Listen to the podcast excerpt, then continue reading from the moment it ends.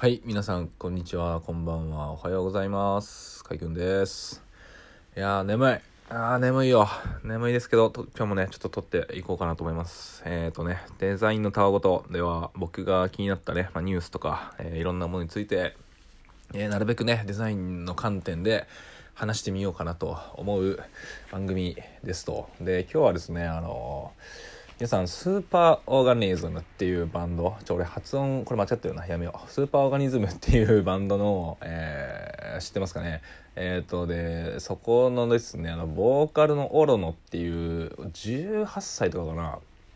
女の子なんですけど、日本人の、あでもこれ海外のバンドなんですね、スーパーオーガニズムっていうのは。あで、まあ、その話がね、やっぱね、超面白いよって話をちょっと今日したいんですけど、あの、スーパーオーガニズム、僕も全然、ま、それはまあ、ちょっと知ってはいていたけど、聞いたこと全くなくて、で、この間あれですね、あの星野源とコラボしたんですよ。星野源が Same Things っていうあの曲出して9月か10月ぐらいかな出してその時の、えー曲をがコラボしててスーパーオーガニズムとあれですね Same Thing と晒し者とあと曲2曲ぐらい入ってたやつちょっとタイトル忘れちゃった、うん、やつですね。もうすんげえいいなんだろうねミニアルバムなのかな？があのカテゴリーとしては。まあすごく全部歌詞も含めてねなんかいいやつだったんですけど、まあ、それで、えー出してた時に僕は知って。あであの星野源の「オールナイトニッポン」があると思うんですけどあれであのそのオロノとコラボしてあのラジオをねやったっていうのを聞いてて、まあ、その話が超面白くてそこら辺ぐらいからねあの今オロノのラジオを漁ってるんですけどあのまあ結構聞いた方がいいなと思ってちょっと今日話しますっていうそんなオロノですねスーパーオーガニズムはい。で何がねそんなに面白いのっていうところなんですけれどもオロノの話が面白いなって思うところはめちゃくちゃ正直なんですよね。でその星野源とのラジオで何を話してたかっていうとあのなんかもともとなんか最近知り合ったみたいな形だったらしいんですけど、まあ星野源のライブに行って、まあ、すごく良かったと、まあここまで聞くと普通なんですけど、まあ、ポップバイルスがめちゃくちゃやばかったみたいな。あの日本の j p o p ポップミュージックの歴史上でもう最強だったという話をしていて逆にこの表現の裏を返すと日本の j p o p はめちゃくちゃクソだみたいなことを話してるんですよね中で。はい。それをなんかこの公共の「オールナイトニッポン」結構聞いてると思うんですよね割と、まあ、もう電波でなんかこう恐れなく言っちゃうみたいなところですね、えーやっぱすげえなこいつみたいな感じなんですよ。もうなんか若いなって思っちゃう人もいると思うんですけどなんか話聞いてるともうなんていうんですかね。もうめちゃくちゃ正直なんですよね。もう何の一切のこう気兼ねなく自分の思ってることをとりあえず吐き出してるみたいなそういうなんかまあ生き方をしていると思っている思っちゃうしなんかまあそういう発言会話をしてるんですよね。でもそれがなんかこうなんだろうな結構多分みんな感じてみんなでもないな。まあ一部の人は全然感じているけどやっぱなんかこう諦めていたりだとかえーなんだろうな、まあ、言っちゃダメだなってなんかこうそれは普通じゃないから。普通ってまあその大多数でないから。言っちゃダメだなって思っちゃうようなことをめちゃくちゃ言うみたいな、えーそんな、あのーところがありましてですね。結構これなんか聞いててなんかこうスカッとするっていうか 逆に。すごい口調とか悪いんですよ結構ね。ファッキンなんとかとかめっちゃ言うんですけど。あのーなんかもうそれさえもなんかもういけいけみたいな思っちゃうようななんかそんなこう会話をする人でめちゃくちゃ面白いなっていう、のがあのいいところですねあの具体はあんまないんですよこの話に関して実際言うと。話してる内容としてはなんかまあ14とかぐらいから音楽始めたけどなんかやっぱこうその音楽始めた理由もなんだクラスとかわかんない学校とかにこう馴染めない自分がいて結構こうもうなんだろうな死にたいじゃないけどこう生きてるこう気力がなかったけど、まあ、それでなんとかやっていけたみたいなとことか、まあ、最近もやっぱこう音楽作る上で結構苦労はするみたいなそのやっぱクリエイターとしてはなんです,、ね、なんですかねその悩みみたいなのが結構こうありましてで星野源も結構そう同じところあってなんかまあ毎回そのなんか最後にしようって思うだったりとかあなんかそういう話をねちょこちょこしたりするんですよねあの人って。で結構やっぱ苦労してると思うんですよね。なんか作ってる曲も何て言うんですかね。あの歌詞とか見ると結構ねあのダークな部分多かったり、えー、すると思うんですよね。何でしたっけ？去年の「紅白」の曲「アイディア」でしたっけね。えっ、ー、となんかこうあれですよ。あのメディアに対する結構批判じゃないですけどとかの歌詞が2番目とかになんかあった気がするんですよね。まあとかね結構あの分からないように盛り込んでるんですよね結構。あでそのセームスイングスが入ってるまあ、えー、アルバム？ミニアルバムの2曲目の「晒し者」とかもまさにそうでなんか脚光を浴びてるみんなが見てる自分と本当の自分ってやっぱ全然違くてみたいな結構そういう歌詞、えー、歌詞でなんかねまあ多分通ずるところあってあのミニアルバムが生まれてると思うんですけどっていうところがありましてですねちょまあとりあえずぜひ皆さんに聞いてほしいからこれちょっとあの 喋ってるって感じですね。なんだろうなやっぱこうなんか業界にしてもなんか自分のちっちゃい周りにしてもなんか自分は持ってるけどなんか言えないこととかって結構あると思うんですよね。でなんかまあそれを良しとするところってまあみんな結構あるんじゃないかな大多数はって思うんですよ。僕もあってそういうのは。でなんかそこに対しては超ムカついてる自分っていうのはやっぱ隠しきれなくってこうねなんか一人の時とかなんかこう何しようかなと思ってる時に結構出てくるんですよね。やっぱりこう残ってるわけですよ。そういうなんだろう怒りとか矛盾に対するなんかこう納得できてない感じとかあはあってまあでそれをこうどうぶつけるかっていうところは結構気をつけなきゃいけないのかもしれないんですけどまあ、やっぱそれをこう忘れようとしちゃうみたいな、え、ところはある気がしていて、ま、そこを諦めちゃいけないなとまあなんかそれで何かが変わるそれをやなんか発信したりとか、まあ、何かそれに取り組むことで何か変わることはないのかもしれないんだけどもなんかそれをやらない人生よりかはやる人生の方がなんか自分生きてる感じするんですよねなんか個人的にはすごく。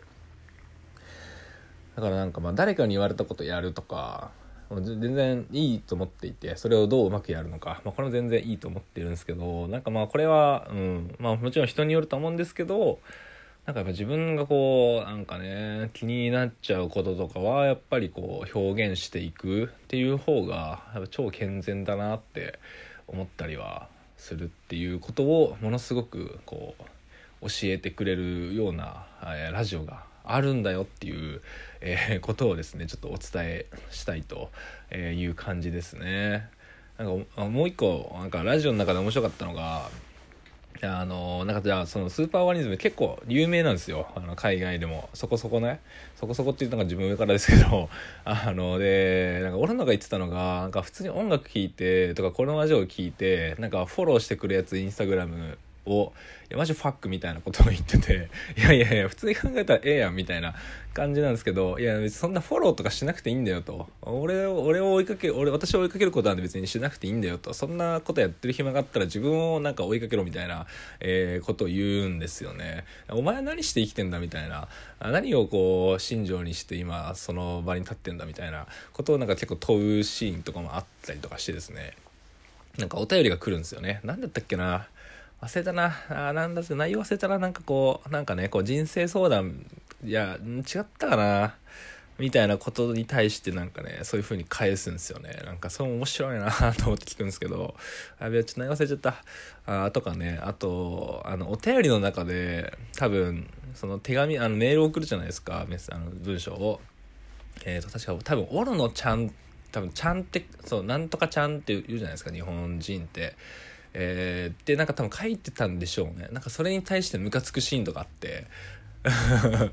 いやなんかそのジェンダーとかも関係なくねみたいな。なんでそんな表現するんみたいな、えー、感じでなんかこうね返すシーンとかもあったりとかしてですね、まあ、これに関してはあのなんかその人が悪いっていうよりかはやっぱこう日本の慣習としてやっぱそういうものがあっていまだに。なんかね女の子の、えー故障呼び名にこうちゃんをつけるみたいなのがあるっていうのとかも結構はあみたいな思っちゃうタイプのオロノがいてでもそうだよなってやっぱ思っちゃうっていうか思わせてくれる、えー、気づかせてくれると言いますかあところがあるんですよね。なんかそういうパワーがありますね。だと普通に喋ってて喋るの聞いててあのもう等身大で生きてんだこの人みたいな感じがするんですよね。なんかやっぱこう話す時ってあれって制御するじゃないですか。なんか何を言うと、えー、相手のこう気を乱さずかつ返せるかみたいなこと気にすると思うんですけどなんかあんまそういうのがなくてなんかもう自分のフリースタイルで喋ってるみたいななんかこうラッパーがフリースタイルするみたいな感じでも自分のスタイルで結構喋ってるみたいな、えー、感じとかもねかなり好きですね。なんかうん。なんかやっぱ縛られて生きてんだなみたいな風に結構思わせてくれるんですよねとりあえず、うん、ちょっとまとまってないんですけどちょっとね気になった方いたら是非あのスーパーオーガニズムオロのラジオとかで YouTube 検索すると出てくるのでなんかねあのオロの単体でもラジオやってるんですけど、まあ、星野源との対談がね結構面白いんであのみんな星野源興味ある人まあ分かんないけど多い気がするので、えー、聞いてみるといいんじゃないかなと思いますで最後なんですけどまあこれ最後 YouTube で検索したらラジオが出てくるって言ってたんですけどいやこれ本当なんかもうラジオ番組やってほしいよね。マジで思うんだけど。うんなんかお金払いたいもん。めっちゃいいコンテンツなのよ。俺からすると。こんな話聞けるなんてあのすごいありがたいなみたいな。めちゃくちゃいいなって。もう毎朝聞きたいなみたいなぐらいのあの内容なんですよ。僕からすると。っていう内容結構いろいろあって。本当あのアーティストって結構ラジオやっててでアルバム出た出た時に何でそれ作ったのかとか作ってた時の話とか結構してくれるあの回があるんですけどそういうのめっちゃくちゃ好きでけどねあの大体深夜帯とかだったりするわけですよラジオって。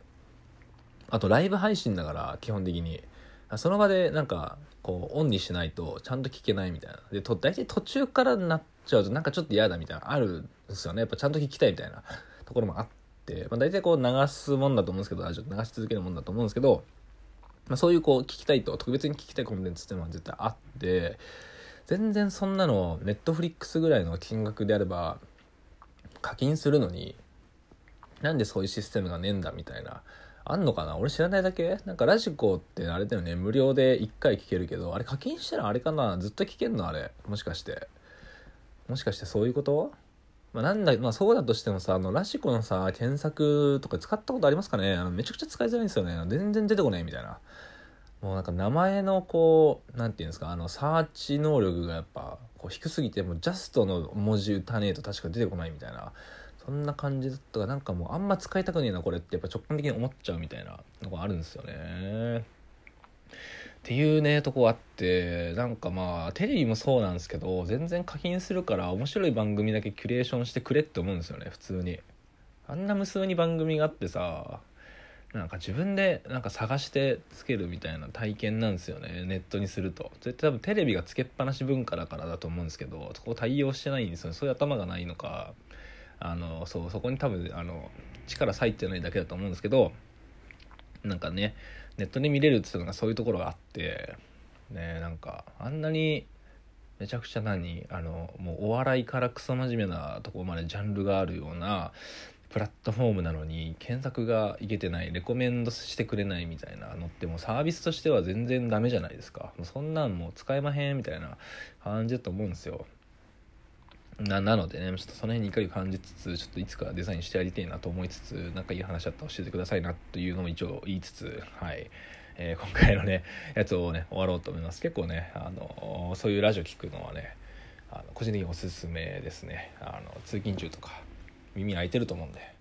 あの満員電車とか乗られてる方とかいらっしゃればあのスマホいじるのもなんかちょっとなんか嫌じゃないですか。ね。あのイヤホンぶっ刺して YouTube オンにしてまあなんかラジオもオンにして、えー、目を閉じて聞くというのをね個人的にはおすすめです。ということで、今回以上になります。はいまた聞いてくださいね。それではバイバーイ。